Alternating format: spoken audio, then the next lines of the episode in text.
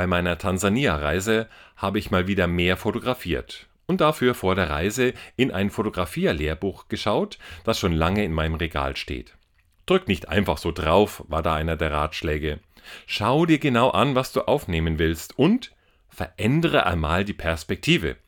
Geh mal dichter ran, geh weiter weg, stell dich höher oder geh ganz tief runter. Dafür braucht es keine High-End-Kamera, einfach nur anders sehen lernen. Das wäre zwischen uns Menschen auch gut. Anders sehen lernen. Mal eine andere Perspektive einnehmen. Nicht das gewohnte Denken und die üblichen Schubladen aufziehen. Das hat Jesus so gemacht. Zachäus, von dem alle der festen Meinung waren, er sei ein unverbesserlicher Betrüger, begegnet Jesus als ein von Gott geliebter Mensch und schaut ihn ebenso an und das verändert sein Leben radikal.